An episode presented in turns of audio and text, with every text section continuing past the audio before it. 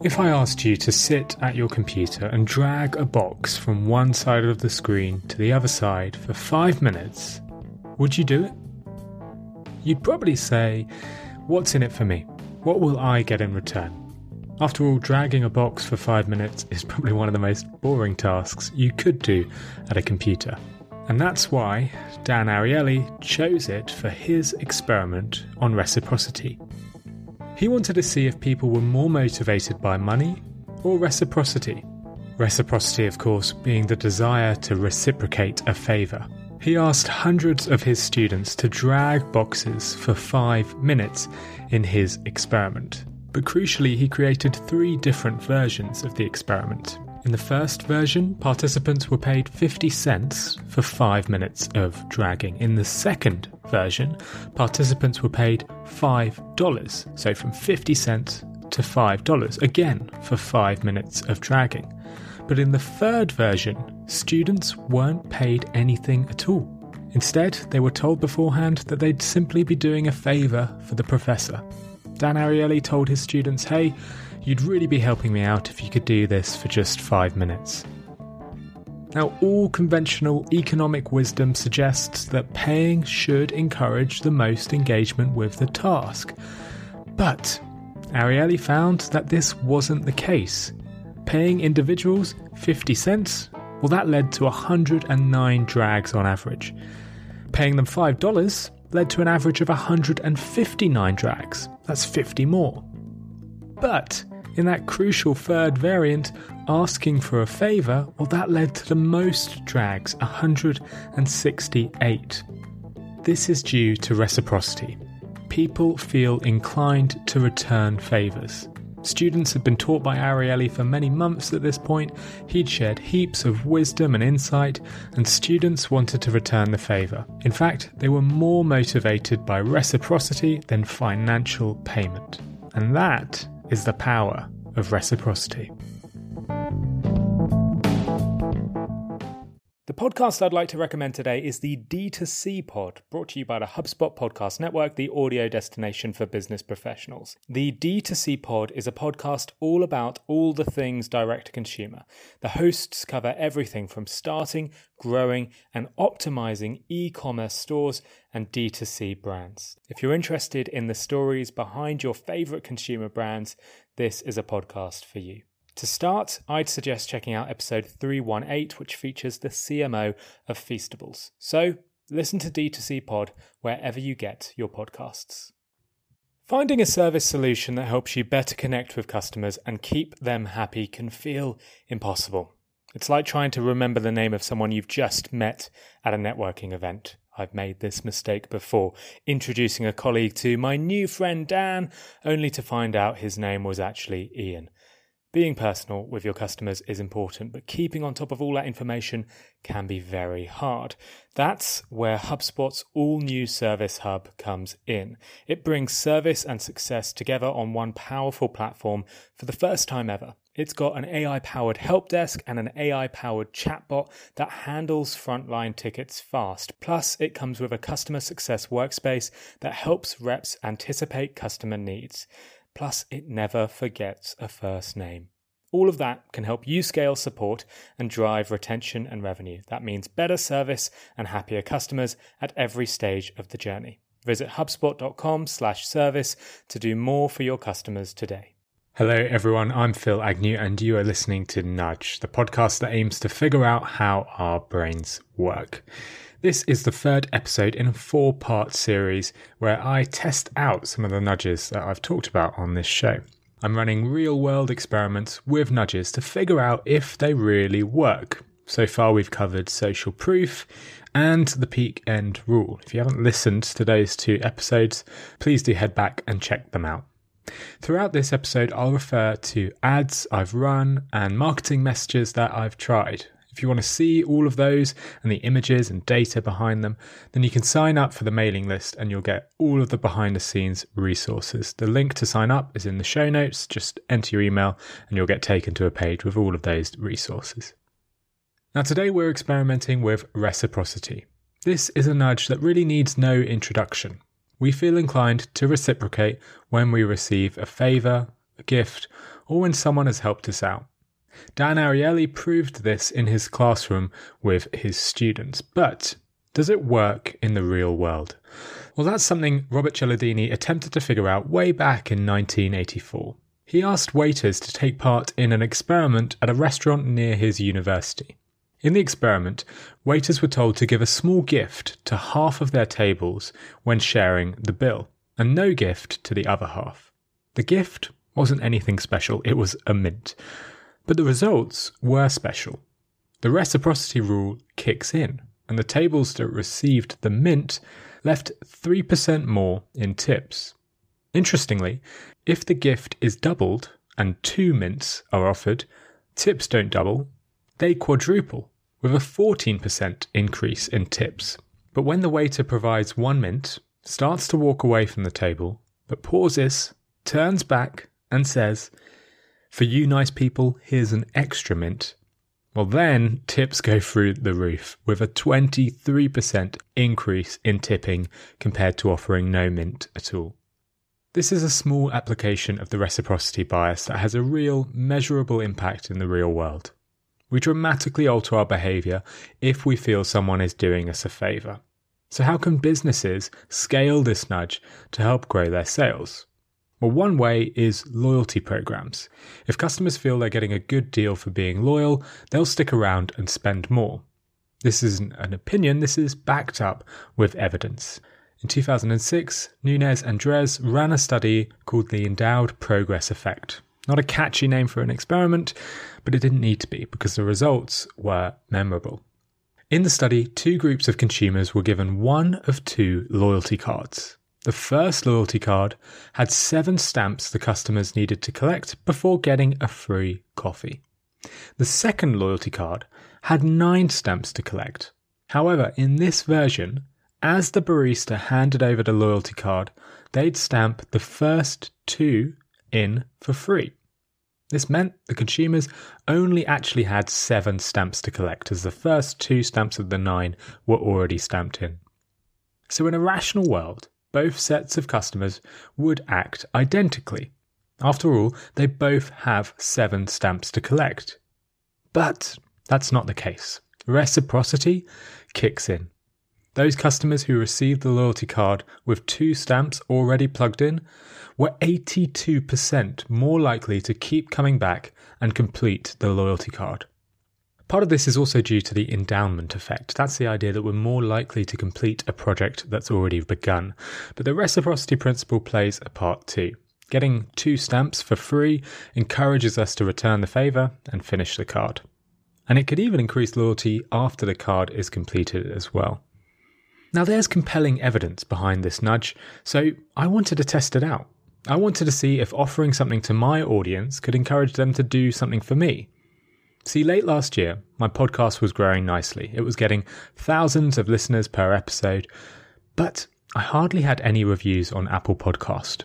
Globally, I had 22 reviews, but listeners would never see the global reviews. They would only see reviews in their region.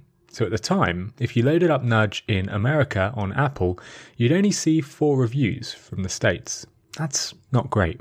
But even worse, the top review was a 1-star review. It was someone complaining about my English accent, saying that I was pronouncing things weirdly. Ultimately, it wasn't a great look for me or the show, and I was sure it was putting off potential listeners. I really needed more reviews. So I decided to test out the reciprocity principle. To do so, I created the Science of Marketing course, a 4-part course with 53 lessons and 5 hours of video content to walk people through the science behind marketing. It contained sections on acquiring customers, converting them, and retaining them as well. See, typically a podcaster would charge for access to a course like this. It's a really easy way to monetize a show. But I didn't want the money. I wanted the reviews, and this gave me a great chance to experiment with the reciprocity rule. Rather than charge for the course, I made it free with one condition. To get access, you either had to leave a review of the show on Apple Podcast or post the podcast on your social network for those who don't listen on Apple. I think this is a pretty good deal. Spend 1 minute leaving a review and you get 5 hours of content. The review doesn't even have to be positive. So I was hoping I would double my number of reviews. I was hoping I'd go from around 22 to 40 reviews. And I was also hoping that I'd definitely get some more reviews in the USA, so that 1-star review would stop showing up. I think it's safe to say this experiment hit the targets. In 8 months since launching the course, I now have 151 reviews with an average star rating of 4.9 out of 5 stars. For context, there are far more successful shows that have had a much smaller number of reviews. The Digital Marketing Podcast, a show that's been running since 2011 and has 5 times as many episodes, only has 300 reviews. And that's a show that regularly appears on the top of the UK marketing rankings. So today, in the US, if you load up Nudge on Apple, you'll see 28 reviews with an average rating of 4.8 out of 5 stars. That 1-star review is still there, but it's drowned out by the positive reviews. Now, I'm certain Nudge wouldn't have anywhere near this number of positive reviews without this application of the reciprocity principle. That's the power of giving something away for free. And to be honest, I wasn't even that surprised. See, Dennis Reagan proved this nudge way back in 1979 with a classic reciprocity study that I've spoken about before on the show. He found that participants gave 3 times higher charitable donations after receiving a free can of Coca-Cola from the researcher. Amazon Prime learned this nudge the hard way. When they started to roll out Amazon Prime, every region they launched in saw a huge rise in revenue apart from France. Why? Because France was the only region in the world where delivery wasn't completely free with Amazon Prime. Instead, it cost 1 cent. Now that shouldn't make much of a difference. After all, what's 1 cent per delivery? It's nothing, essentially. But it did make a difference. Only after Amazon removed the 1 cent fee and offered free delivery did Prime membership actually start to take off in the region. Clearly, giving something away is a great way of capturing attention and sales. So I came up with another experiment. Rather than increase the number of reviews for the show, I wanted to draw in more listeners. See, the show had just hit 100,000 downloads, so I decided to put together a list of the 15 top tips that I'd learnt since starting the show. I created an image for each of the tips, and it included tips on stuff like the mere exposure effect and how the von Resteroff effect worked. You can access that list by signing up for the mailing list, by the way. But to test if reciprocity worked, I decided to use 2 different LinkedIn advertisements. Now, both ads had exactly the same copy. The only difference was in the images. The reciprocity version gave away the first 4 tips in a carousel. Viewers could click through the 4 images, look at the tips, and then decide to download the full list by signing up to the mailing list. The control only showed the first tip, then asked viewers to sign up. So the only difference was in the amount I gave away for free, i.e. the level of reciprocity. I spent £50 on each of the ads, and I think had some conclusive results at the end. The control, with no tips, had a click-through rate of 1.94%, while the reciprocity version had a click-through rate of 2.38%. That's an uplift of 23%, just with a little bit of reciprocity. What's more, people who saw the reciprocity version were 29% more likely to actually sign up to the mailing list with their email compared to the control as well. Now, these numbers aren't massive, and in all, the ad only increased my mailing list by around 30 emails. But it was clear that those numbers would scale. If I had the budget to invest, I could have got more and more returns. Using reciprocity is a surefire way to increase the effectiveness of marketing. I've seen how reciprocity works one-on-one in studies in restaurants and art galleries. I've proven that I can use it to encourage actions like leaving reviews. And I've seen how it can increase the effectiveness of small marketing campaigns, like my experiment with the LinkedIn ads. But what about a large marketing or advertising campaign? Well, for that, let's take this cracking example from Dave Trott's book, The Power of Ignorance. In the book, he shared that California had a problem with organ donations. See, 95% of Californians think that organ donation is a good idea, but only 45% actually signed up to be an organ donor. That meant that 114,000 people were waiting for organs in the state, and hundreds of people died due to lack of donations each month. So the question is, how do you get more people to become a donor? Well, California has more drivers than any other state. So Donate Life, the prominent organ donation charity, got in touch with the Department of Motor Vehicles. They wanted to test a bit of reciprocity to encourage people to become a donor. So, when someone signed up to be an organ donor, they'd get a pink dot on their driver's license. Donate Life then introduced something called the Second Chance Scheme. Now, this scheme was an idea that when the driver was about to get a traffic ticket for a minor violation, if the police officer issuing the ticket saw that pink dot on their driving license, indicating that they were a donor, they would give them a second chance. They would give them no ticket, a chance to go away, and for this time, get off scot-free. They made a film explaining how the idea worked in action. The film showed officers stopping drivers for speeding or going through stop signs and other minor violations like that. The officer would see their license, they'd spot the pink dot, they'd start to write down a ticket, but when they handed over the ticket to the driver, it was different. It read, "Instead of a fine today, you're going to get a second chance." Why? Because you're willing to give your fellow citizens a second chance at life by registering as an organ donor. Because only half of Americans are registered donors, and you're changing that statistic. Because the police department wants to thank you for doing something for others, and because we want to remind you how easy it is to be a hero. The officer thanks them, then says how much everyone appreciates their donation. I've included a link to this video in the resources for this show, so sign up for the mailing list and you can give that a watch. Donate Life persuaded 3 police departments in California, plus Calgary in Canada, to get involved. The message was simple. Do us a favour, sign up for organ donation, and we'll do you a favour, giving you a second chance on a minor driving offence.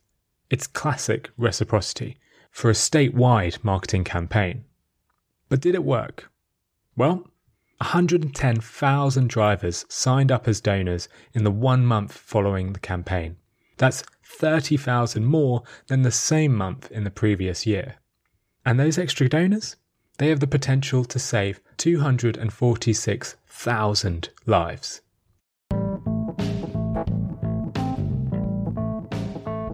That's all for today, folks. I do hope you enjoyed today's show, and I hope you're enjoying this mini-series. Again, I'd love your feedback on what you think of this type of show, and if you want me to do more of them, or whether you prefer the normal interview style. Don't worry though, those normal, typical Nudge episodes, they're not going anywhere, and we've got some cracking ones lined up once this mini-series is over. But let me know what you think. You can reach out to me on Twitter at @P_Agnew, that's Agnew, or on LinkedIn. I'm Phil with 2 L's, Agnew on there. The final experiment I'll be running is one on the pratfall effect. Now this is probably my favourite nudge to experiment with. It's the idea that we love imperfection, and that we lean towards people and offerings that aren't perfect. On the show, I talk about why I spent over $100 on a Reddit ad telling people not to listen to Nudge. That's a really interesting finding. And I share what happened when I emailed 350 people an image of a dog rather than a link to my latest Nudge episode. It's well worth a listen, so make sure you subscribe so you get notified as soon as that show goes live. And do sign up for the Nudge mailing list if you want to get all the behind-the-scenes data. All right, that's all for today. Thank you so much for listening. Cheers.